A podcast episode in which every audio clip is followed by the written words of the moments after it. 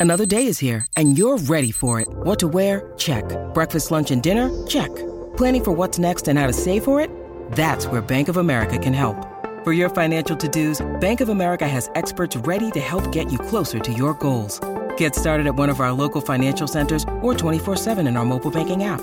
Find a location near you at bankofamerica.com slash talk to us. What would you like the power to do? Mobile banking requires downloading the app and is only available for select devices. Message and data rates may apply. Bank of America and a member FDIC.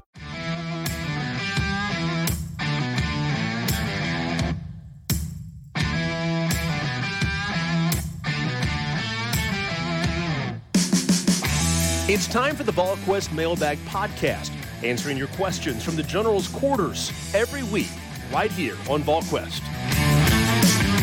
Hey, good Thursday morning, everybody. Welcome to the VolQuest Mailbag Podcast. I'm Eric Cain alongside Austin Price, Rob Lewis, and Brent Hubbs.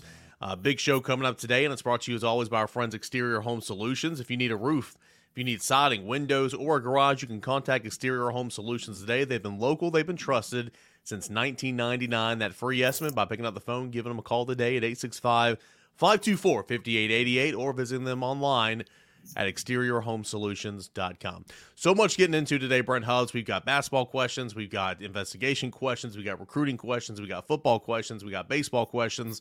Uh, there's truly not a better time than to be over at volquest.com and to see all of our coverage than right now in the month of February. Yeah, we got a crossover month going on. Baseball getting started, obviously. Uh, basketball with a ton to play for. Football starts on uh, March the 18th, and um, who knows what else comes up th- this month. It's supposed to be a slow month, but there's nothing slow about uh, Tennessee athletics, that's for sure.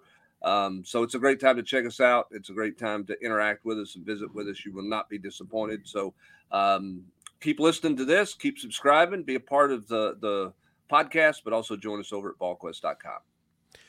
All right, we'll jump in with a couple here from Athlon. First, do you think the hiring of Coach William Inge will help with Polynesian kids moving forward, giving his West Coast experience, Austin?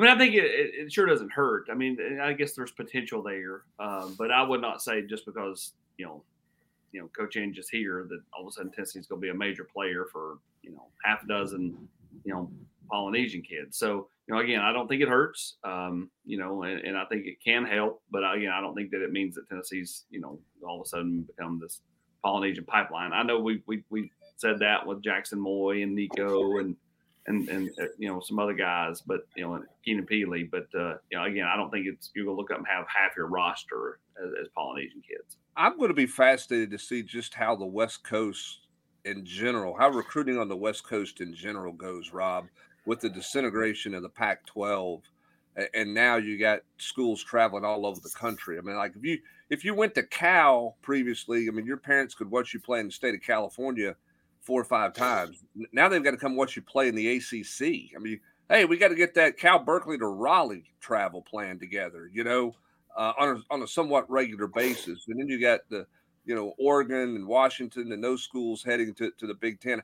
I'm curious to see kind of where California families are in the recruiting process in terms of what staying on the West Coast means now compared to what it meant, you know, five, ten years ago.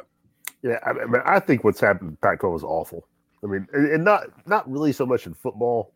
Because I mean, it was a long road trip from, you know, USC to Washington or USC to Utah. But I mean, and we thought I don't want to get sidetracked on it, but what's going to happen in like the secondary sports is ludicrous. Yep. I mean, soft, you know, softball, you know, Arizona going or not Arizona going to the Big Twelve, but or, Oregon going to Rutgers to play, you know, to to to run track is is stupid. I mean, and I, I'll be I'll be surprised if that kind of stuff doesn't get walked back. I wonder, Rob, are they going to be like uh, because of the academic side of things? Do they do they do this in one big like you know like when when UCLA goes east when the, when those secondary sports go east? Do they go?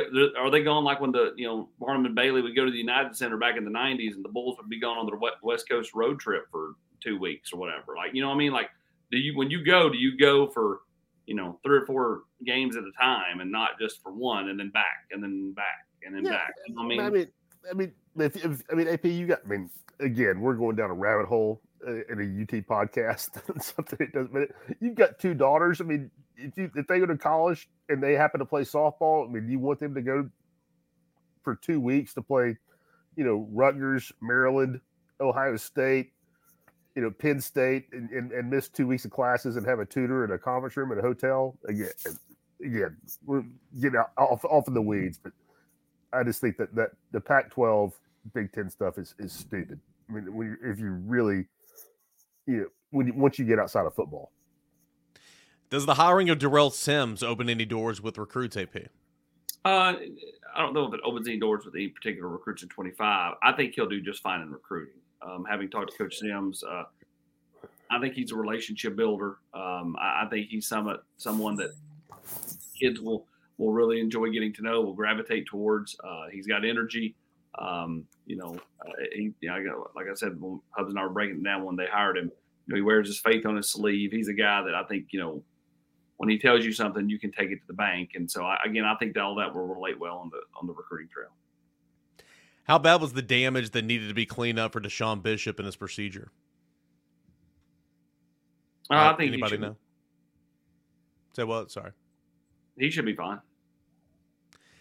And then Rob, will Zakai Zeigler get a chance in the league when he's done at UT, or is height going to kill his chances? We get a chance. I mean, he's going to be an all SEC point guard two, maybe three years. Yeah, I mean, he'll get a shot. I mean, somebody G League, Summer League. I mean, yeah, he'll get he'll get every opportunity in the world.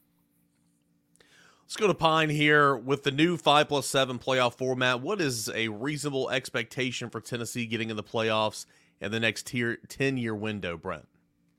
I mean, I you know, there's so many variables into that, but I, obviously it's I mean, you expect it to be in the playoff uh, in, in, a decade time with where you're at right now and, and the new format saying um, you're going to take the, the next, you know, the seven highest ranked teams in the playoff standings uh, after the conference champion. So, um, yeah, I mean, I would expect that you would think you could be, I don't want to say a mainstay, like you're going to be there every year or you're going to be there 80% of the time or whatever, but – it, it shouldn't be a one off that you make the playoff in a 10 year window. I, I, I, think that's, I think it better be better. It should be better than that with where Tennessee's at right now. Their investment into football, um, you know, and, and where Tennessee's NIL program is and, and everything else. I mean, I, I think this should be a competitive team in this league year in and year out. And if you're a competitive team in this league year in and year out, then you're going to have a chance to make a playoff. We'll go to Sam Smith, 2233. A&M manhandled Tennessee on the glass in College Station, and their bigger guards bullied Tennessee. What do we see Tennessee do to change that on Saturday night?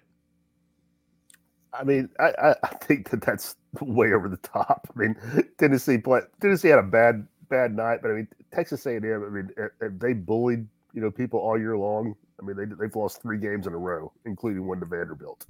I mean, I think you'll see Tennessee play better defense than they did at Texas A&M. Keep the ball in front of them uh, better than they did at Texas A&M. And I mean, I'll, I'll, be really surprised if Tennessee doesn't win that game handedly. Well, A and M's strength is on the glass. I mean, they're, they're the best. I mean, they're one of the best rebounding teams. They're going to rebound the basket. And Garcia is the be, is the best rebounder in the country. Right. I mean, they're legit there. So, so the question, Rob, is to, because of the guards and what they did, and obviously Tennessee's going to have a counter and they'll play better all those things.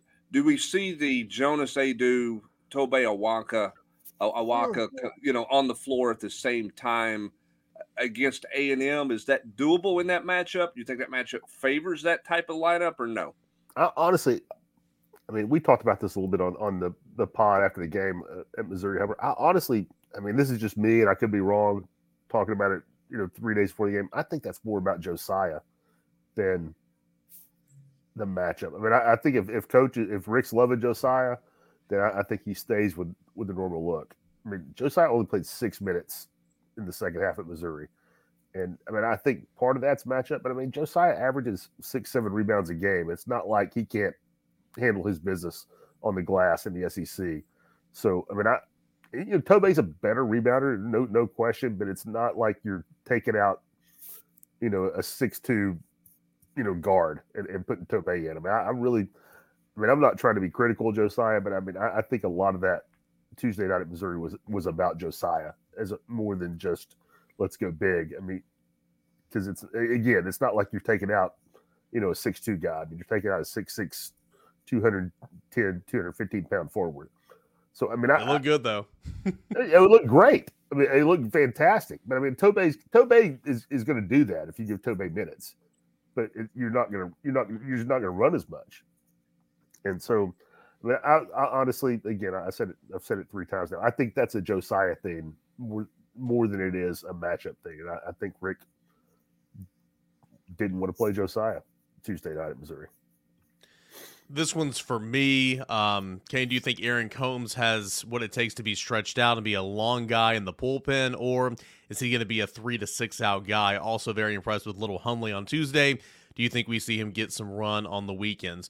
Um, I looked at the timestamp of this one from Sam Smith, and this was before the Tuesday game. So, was your strategy if he didn't do well to go back and delete that part because you posted this before uh, Austin Hunley pitched? Um, as far as Hunley, we'll see. I mean, he was never in the bullpen Never in my thought process for the Tennessee bullpen on weekends. Um, first appearance was last night. And he looked really good. So um, he'll continue to get some opportunities and maybe some on the weekend and some of these blowouts, um, you know, against some non-conference foes. But we'll see. He was not even in my thought process before last night, but he looked good. As far as Aaron Combs, um, yeah, I would say six to I, I, bet he could go nine. I mean, it was his it was the first appearance of the season. I do think he kind of ran out of gas. I don't think that means that he can't go three innings strong if they needed him to. He was wanting to start this year, and Tennessee never really entertained that. But I, I think he's good anywhere from three to nine. Um, I wouldn't go past nine, maybe three to eight. Um, but Aaron Combs looked really good on Saturday before he ran out of gas. Unfortunately, he ran out of gas, but I thought he looked really, really good in that matchup, and he's going to be a guy that Tennessee counts on. We'll go to uh, Golf Nut 1941.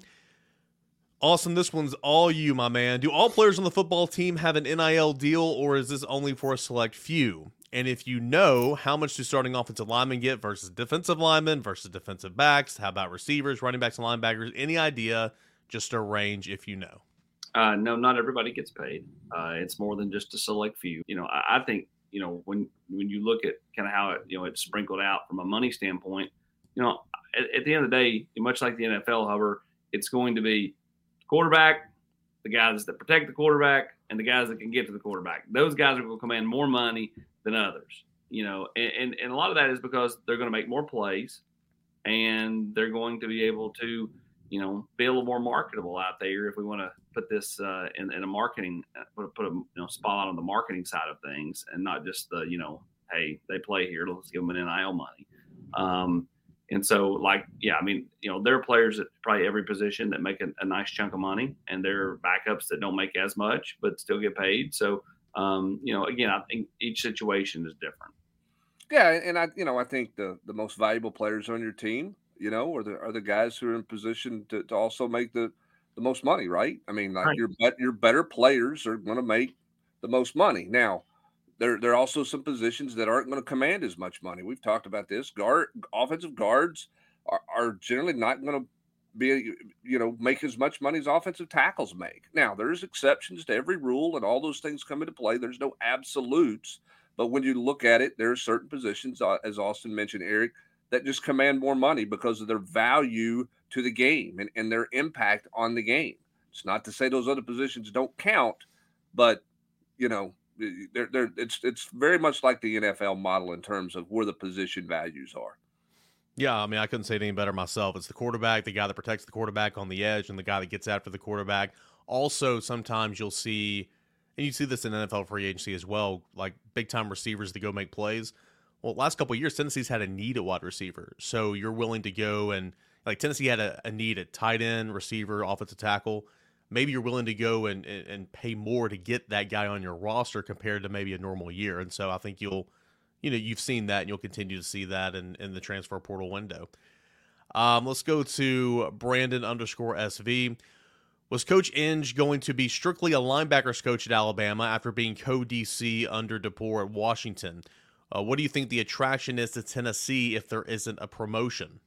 You know, I, I think none of us will ever know what he was actually promised at Alabama or the thought process was there. Uh, in my opinion, Hubbs, he was probably going as an outside linebackers coach um, because Kane Wommack coaches the inside backers, and Kane Wommack is the defense coordinator. I don't believe he was going to get a title at Alabama, and so thus, you know, I don't know what his title is going to be here as of this taping on Wednesday. They've not released that. Um, you know, so I think a lot of it, you know, we'll see what happens, what comes out with. Maybe he gets title, maybe he doesn't. But think ultimately, um, you know, the ability to have to coach outside backers versus inside backers, probably the lack of a title that he had at Washington that he wasn't going to have at Alabama, more than likely, uh, probably lends itself there. But again, nobody truly knows. Another one here from Brandon. You've uh, referred to Banks as needing a right hand man after losing Brian Jean-Mary. Does that mean? Uh, does that speak to the lack of comfort, trust between Banks, Ekeler, Garner, and Martinez? I, don't think it speaks to a lack of trust. I, think that it's just you, have guys that you that that tie things together, right? So so Banks has got the safeties and, he's tying the the the pass defense. He's he's tying the safeties and the back end of the defense into the run game. And, and you want to you want to tie all of that together. And I think Brian Jean-Mary is a guy who helped Tim Banks tie it together greatly. That doesn't mean Rodney Garner can't. Rodney Garner's a 30 year veteran of coaching defensive line, who's never been a linebackers coach. He's never been a co-defensive coordinator. He is a technician coaching defensive lineman. Um, and, and, that's that's where he is. Willie Martinez has been a coordinator, but he's a back end guy, right? I mean, so so I think it's more of a right hand guy who can help you in the front seven, tie things in, you know, to the back end, eyes on the field, big picture type stuff. I think that's some of the things that Brian Jean-Mary did um, for for Tim Banks, and I think that's why this was Tim Banks's hire, and and it was an important hire for him. Well, and, and to that point, BJ was the the uh, loan hire by Tim Banks the first time around. You know, I mean, you go back to the first, you know, first set. I mean, Ekeler, you know, hype did that. You know, Rodney was already here. Willie was already here. I mean, you know, BJ was Tim's hire, and so like I think it was important for for Tim to have a huge say in you know who they brought in this time around as well. I mean, to put it in simple terms, you know, going off what Brent was saying, I mean, a linebacker plays the run, a linebacker plays the pass, a linebacker plays in the middle of the defense, a linebacker calls the defense. A lot of times, your linebacker's your defensive captain. I mean, doesn't mean that the other assistant coaches that coach in the back end or the front end are capable of being a right hand man or a co DC. It's just it's the nature of the position, and so um, yeah, I, I, would completely agree with that. And and and, and BJ did a fantastic job with not just the linebackers really the entire team, you know, as far as like a lot of those players on that team gravitated towards him. You know, he was, you know, universally respected in that building. Offense, defense, didn't matter what position he played. All right, we got a couple more questions we're going to get into here today on this Thursday edition of the VolQuest Mailbag Podcast. But first, a word from our friends over at Exterior Home Solutions. It's one of those phone calls that you hate to get from your kids. Hey, Dad, a tree fell on my house. Well, we got that call a couple of weeks back from our daughter at her house here, and the first call that I made was to Exterior Home Solutions. The peace of mind that they gave me and us as a family when they came out here and came up with a plan, got us connected with the right people, is absolutely priceless. Use the same people that I use. In that time of need, Exterior Home Solutions. When you need mealtime inspiration, it's worth shopping Kroger, where you'll find over 30,000 mouthwatering choices that excite your inner foodie. And no matter what tasty choice you make, you'll enjoy our everyday low prices, plus extra ways to save, like digital coupons worth over $600 each week. You can also save up to $1 off per gallon at the pump with fuel points. More savings and more inspiring flavors make shopping Kroger worth it every time. Kroger, fresh for everyone. Fuel restrictions apply. AP, I heard we're getting some new exterior home solutions commercials. Can't wait to see them. But I, I'm gonna miss Hubbs on the roof, man. I mean, I, I don't understand we why we retire it. It's, it's it's evergreen. We just don't have to put it in rotation as much. We don't have to retire it, and we don't have to retire my point either. can't can't lose your point. I mean, it, it's really it's it's very Uncle Samish of you. Um, Exterior Home Solutions for yes, we give them a call today 865 524 5888. Uh, really do appreciate all the hard work that Exterior Home Solutions does for you and for us here on the VolQuest podcast. Uh, let's continue on here with Nashville 615.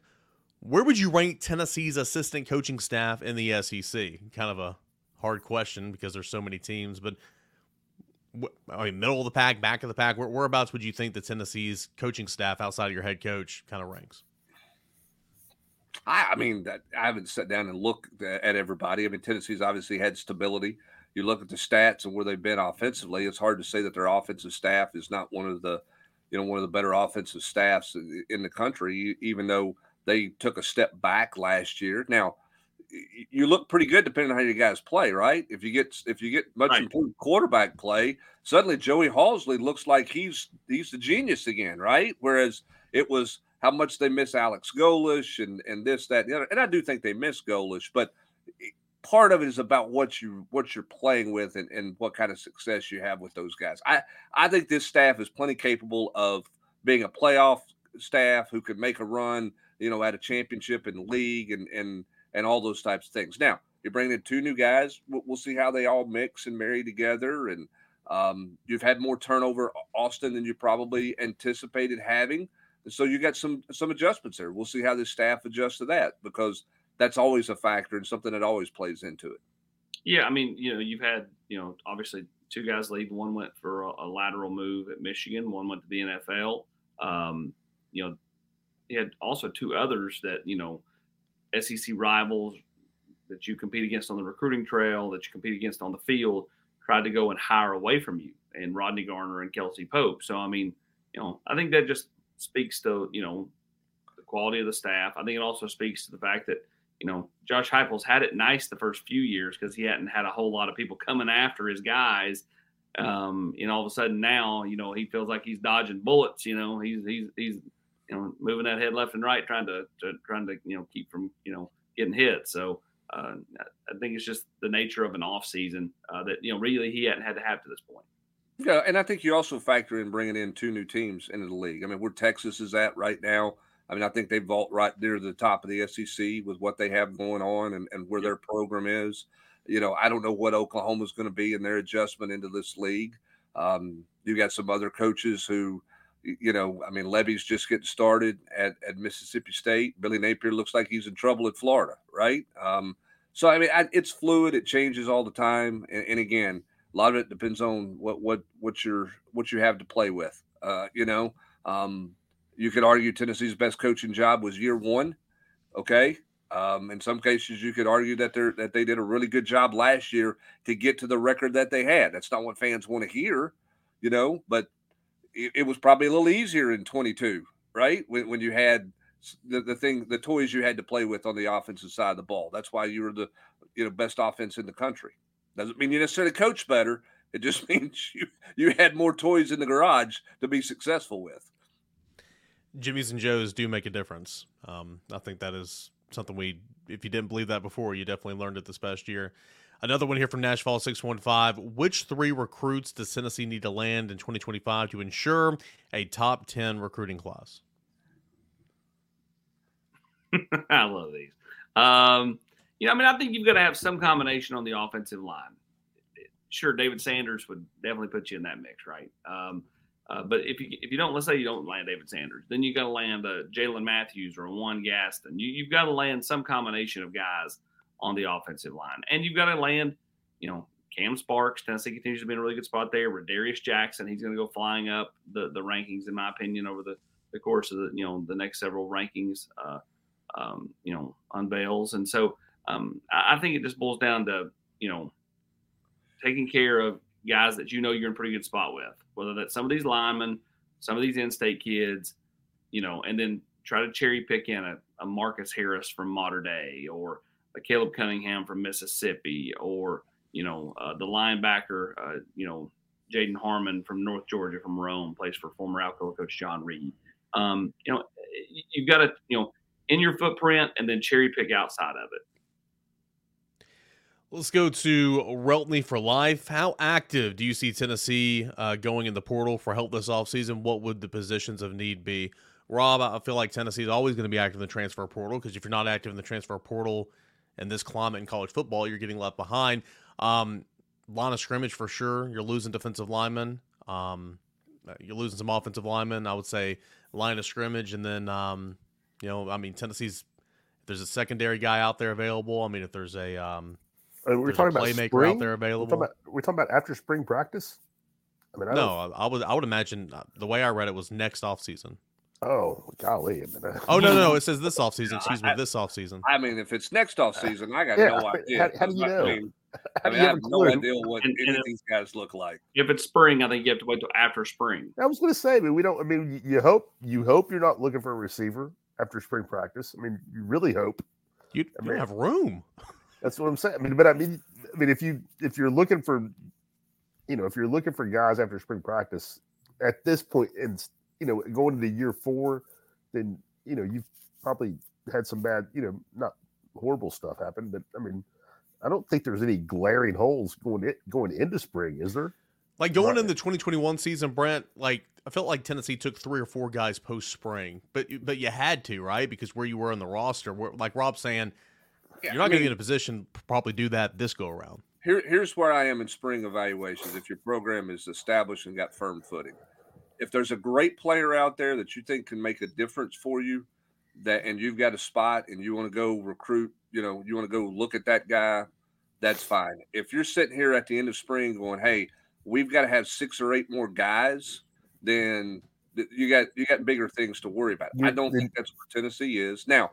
I mean, who knows? I mean, Austin. I mean, if you have one position that has two or three guys leave you at the end of spring practice for some reason, does that change things?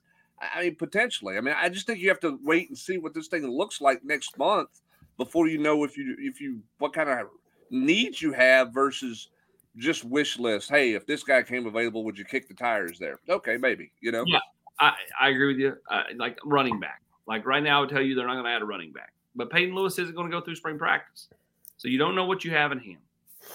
And, you know, if Khalifa Keith, you know, or, or whoever takes a step back and all of a sudden you go, you know, we're not really deep there and we don't know what we have in Peyton Lewis. We think he's good, but we don't know because he, because he missed. They may be forced to go add somebody. But I'm with Hubbs. Like if you don't have to add somebody, don't do it because normally these after spring ads or summer ads are just they never pan out. Um, the only one I can think of that's panned out really, really well, um, you know, is is Kamal Hadden. Um, technically, Bru arrived after spring, but I don't count him. He he went in the portal, you know, in December or whatever it was, and and, And, and you recorded that commitment update in J- January. yeah. Um, but like Kamal Hadden went to Auburn for, for spring and then ended up going back in the portal and leaving again um, and, and coming to Tennessee. I thought that was, you know, that was a nice addition. Uh, outside of that, it's been a lot of swing and a miss when you add Yeah, these kids. but- at spring point. Yeah, the bot. If you're going into spring, if you're going into spring practice with needs in the portal, then you know you're not thinking about the college football playoff. What changes, if any, has UT made with NIL and the seeming changes NCAA is attempting to implement? Changes, changing as the the rules as you go. Um, what changes? How has Tennessee adapted to the NIL climate? I guess is a good way to phrase it. AP. I, I- I still don't understand the question. Like, What changes, if any, has has UT made with NIL and the seeming changes the NCAA is attempting to uh, implement? Is is Tennessee's is Spyre's work any different now than it was a year ago No. in terms of how they're going about business? Nope. I mean, it's, it's no different. I mean, like the same. I mean, like they're you know they attack it the same way, just like every other you know collective out there. You know, so I mean, I you know, I mean, it's nothing's nothing's changed a whole lot. I mean, has it changed since 2021 when it first got you know stuff when when NIL went into effect? Yeah, I mean they've they've they've altered you know how they do some things, but you know I don't think that the overall process has changed a whole lot, especially in the last year year and a half. I don't know if anybody even wants to attempt this one, but Volume Shooter says with the new coaches officially locked in, power rank the positional coaches according to their importance to the program. No, Well, I mean, I think you start with uh, you start with coordinators because both your coordinators are coaching positions. Okay, I mean, so I, I think Tim Banks is important to the defense because they have established an identity on defense, which nobody knew what their identity was going to be when they've gotten here, and, and so they've gotten better every year with that identity. So if you, I mean, he went on to say, you know, in my mind, that means the importance of continuity at their position, coach's ability to motivate, teach, coach's ability to recruit, ability to game plan, contribute, and other staff duties started with def- you know start with Tim Banks because everything that happens defensively from a game plan standpoint stems out of his system.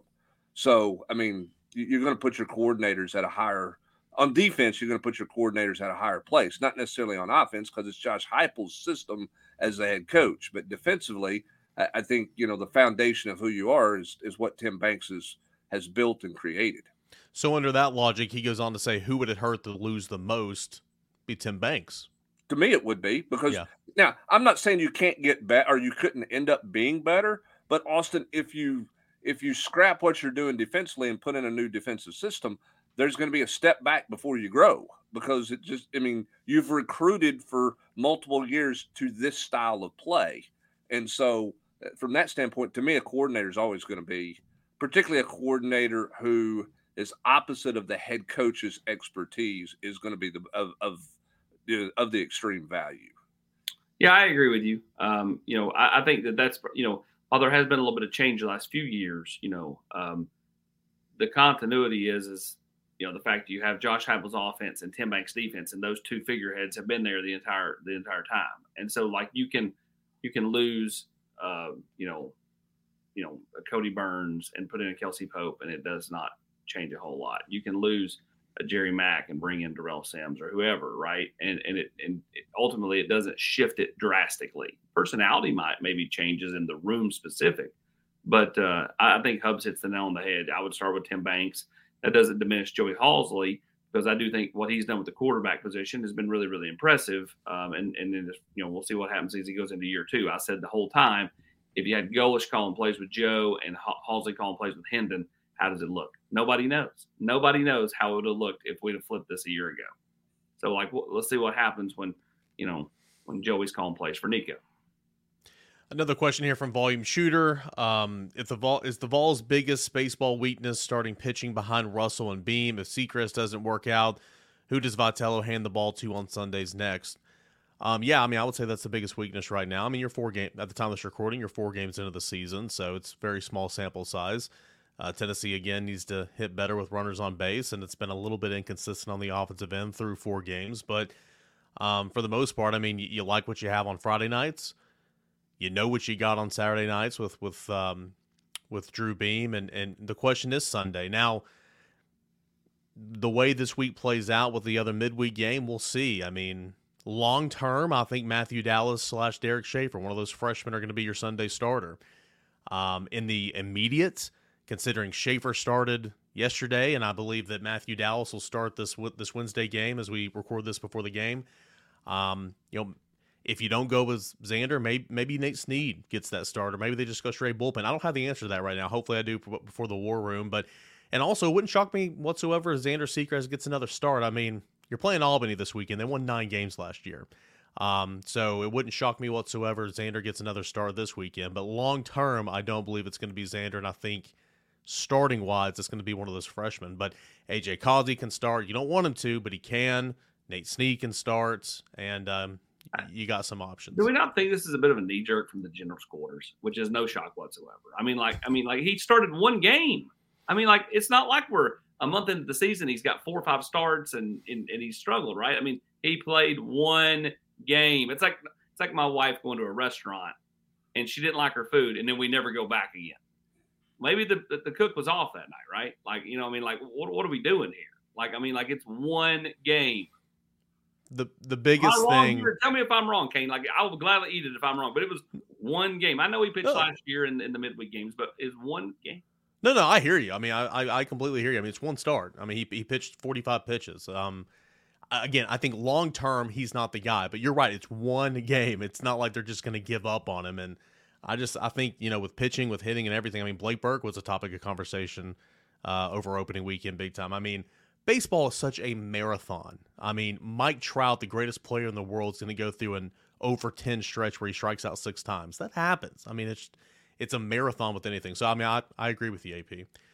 Um, let's go to Dalval five. Do you think there's an appetite for the league to fix the timing of the SEC basketball and baseball tournaments, even if it's just to move it up a day or two?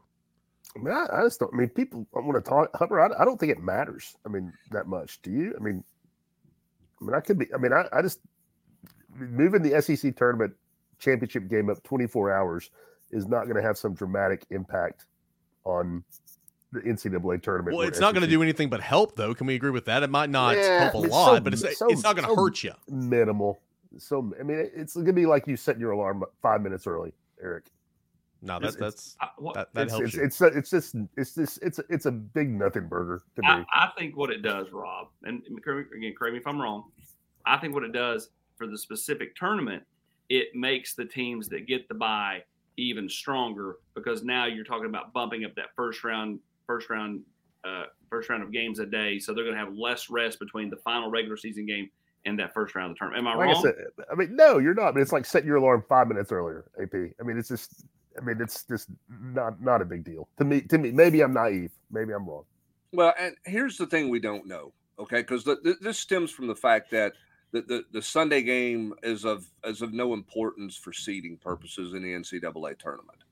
Um, and I, I think I think much of the tournament seeding is done before before Saturday, right? Way unless, before, unless way before. I mean, we just had an announcement last week of the top 16 teams. Like, they're, they're, you know, bracketology. We're throwing this stuff out all year long. It's not like it used to be in terms of everybody crunching numbers and figuring this stuff out. So, I, you know, does, does could it mean somebody is a is a three instead of a four if they if they won, or if somebody's a, a seven instead of a six if they win on Sunday and you don't have that opportunity, or they don't look at that as much?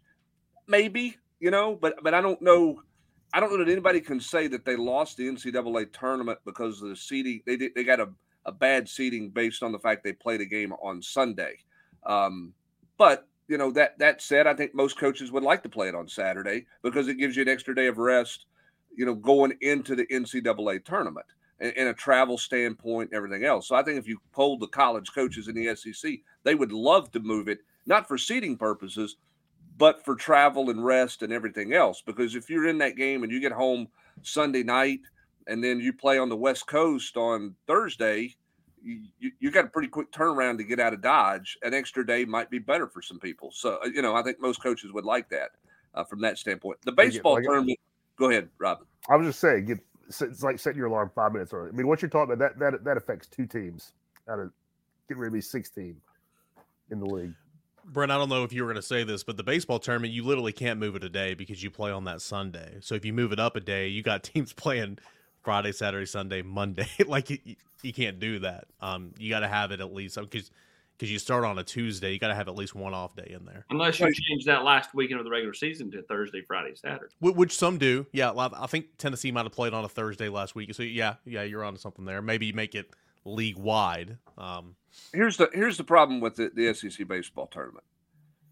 One, you, you have weather issues every year, every year. They rain, storm, something. They never play that game on or that tournament on time. There's delays every year. There has been since it's. I mean, it's just the weather. It's the weather pattern. It's the way it is. Secondly, Eric, I don't think the SEC baseball coaches give two rats rear ends about the SEC baseball tournament. I agree. I think they would much rather rest arms you know, hey, we lost them on day one or day two. Good. Let's get to the house and get a bullpen session and get our arms back ready to go and, and get ready for regional play. I just don't think anybody sees the value in that across the board unless you're really on the bubble. And I, I just, you know, I don't know how many teams have played their way into the regional field because of what they've done in the SEC tournament. Like t- Tennessee was out of the picture when they were five and ten in conference they got to the 14 win plateau, which is very much on the bubble to where a team like Tennessee would probably get in. You won that 15th conference game. You won your 16th conference game. It's like, psh, lose Tuesday. All right, let's go to the house. We're in no matter what. Let's rest. Let's let's get our pitching lined up. Losing Tuesday in Hoover last year, though it's frustrating for fans, though it's frustrating in the moment because you're a competitor, you don't want to lose. It's a blessing. That team went to Omaha, you know. What you can't see is if you flip Hubbs' camera around, he's got the big board there. It's the Farmer's Almanac. So he loves talking weather patterns, and you ought to try to book around to golf with Hubbs. I mean, like, you know, I mean, it, he'll be like, man, there's a ten percent chance of rain. AP, I just, you know, it's will rain, you know, half an inch at you know eleven thirty seven. Can't play at twelve thirteen. Hey, hey, I, I'm I'm bothered by the weather like you are right now by the fact that you're you're about 15 minutes away from being past your lunchtime you know, and, and things are getting off the ground. So Eric's got to get the last two mm-hmm. questions in here hey, so we can get to your lunch schedule. Hey, listen, listen, listen. I, I, I know you're going to try to fire me. You try to fire everybody. Just understand, just understand the only person that can make hirings and firings at VolQuest is Matt Ray. He's the only person that can get somebody fired. Mm, I've heard that with my own ears. Well, and Eric Cain runs the the Mailbag podcast. Also, say it like you said it yesterday, Rob. All right, this will be a fun one. Let, let, let's end on this one and just have some fun with it. Um, I miss Denarius Moore. Can you give us a top five ranking of position coaches over your time covering UT? Who really stands out over the last couple of decades? Maybe not one, two, three, four, five, but who's five or six names that just come to mind about assistant coaches that you've enjoyed working with who are really good here at Tennessee? I'm going to steal Hubbard's thunder because he's he's still running the role. The best assistant coach I've seen here is David Cutcliffe. I, I, don't, Yeah. I, mean, I don't think you could argue with that. No, and, and and listen, I mean, part of this when you do these things is about the relationships you have with guys too. Yep. Right. And and working with them. And and and for Dave for me, for David, I mean, David was a guy who took a lot of time to talk um talk football. You know, I really got to know David extremely well the, the year he took off. Um, and we did we did the old VolQuest feature, cutting it up with Cut, which was a weekly Q and A about you know things back before you're doing video breakdowns and stuff like that. And I just learned a lot of football. So selfishly, I mean, you know, David's a guy who um, I am, you know, I'm friends with, still remain friends with, and I will always appreciate, you know, what he did to help me, but also for what he did as a football coach. I mean, his attention to detail uh, was, was terrific. So, you know, I would put him up there. I think Justin Wilcox was a blast to cover. I mean, that's another guy who was very engaging, would talk a lot of football with you and would explain a lot of things. And, um, you know, he was the last one to leave the practice field because we were all standing around trying to figure out why he was doing this or doing that.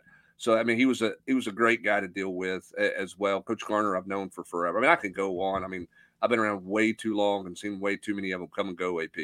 Well, as far as pure just impact on a room, I would tell you Trooper Taylor. I mean, you know, even he flipped positions. I thought he, he did a really good job of getting guys to buy in to to to, to development. Um, you know, uh, you know, I, I'm a I, I'm a big Jerry Mack guy. I, think Jerry Mack just gets it. There's a reason I think that dude will be a head coach somewhere sometime. Um, I think he'll do fantastic in the NFL, and uh, you know, uh, he just again, he just he just gets people. Like he was never too high, never too low. If they fumbled, okay, next. If they ran an 80 yard touchdown, okay, next. Like I mean, it was you know, I think he's got a lot of uh, great qualities to him. That's a, that's a guy in the more recent time. Well, and I'll tell you a guy, another guy too, that when you first, I, you know, I wasn't sure like was this stage too big for him, or I'm not sure, you know, how it really fits or whatever. I mean, Zach Azzanni is, a, is just a, he- Yep. he's a. I mean, your initial reaction to Zach was "Eh, okay, I mean, you know, is he an SEC guy? I mean, Zach Azzanni is a really good football coach and a really good dude. Sam Pittman, Rob was here for a hot minute, but I mean, he was. I mean, he was a he was a great guy to do. I mean, there's been a lot of really good guys come. You weren't surprised when Sam Pittman left here and was did it, you know one of the best assistant coaches in the country at Georgia. No, not not, not not, remotely surprised. not a shock at all. Good questions as always. Appreciate you guys for submitting these over here to the VolQuest podcast. Uh, we do the mailbag portion every Thursday, and uh, we do it thanks to our friends over at Exterior Home Solutions. They've been local and trusted since 1999. If you have a need, uh, these spring storms coming up, a lot of wind, if you have any damage or just want some renovations, uh, garage, roofing, siding, windows, whatever the case may be, give them a call today at 865 524 5888. They'll give you a free estimate. You can visit them online at exteriorhomesolutions.com. And they've been local, trusted since 1999. You can trust them with your project as well. What's the weather looking like? It's a good day tomorrow to put out tomato plants. AP. The almanac says it's time to go. So it's it's got a little gardening work. We- I'll you. let I'll let Craig and Sherry know. We They're know we know what anxiously waiting. Eh, Eric. We know what Hubbard and AP will be doing tomorrow. We won't be there, will we? I'm going to hit golf balls. I hit them yesterday. I'm going to hit them again today. I'm going to hit them tomorrow. Got lunch to get you to first, so let's get out of here. For Austin Price, Brent Hubbs, Rob Lewis, I am Eric Cain. Thank you as always for joining us here on the VolQuest Mailbag Podcast. You've been listening to the VolQuest Mailbag Podcast every week right here on VolQuest.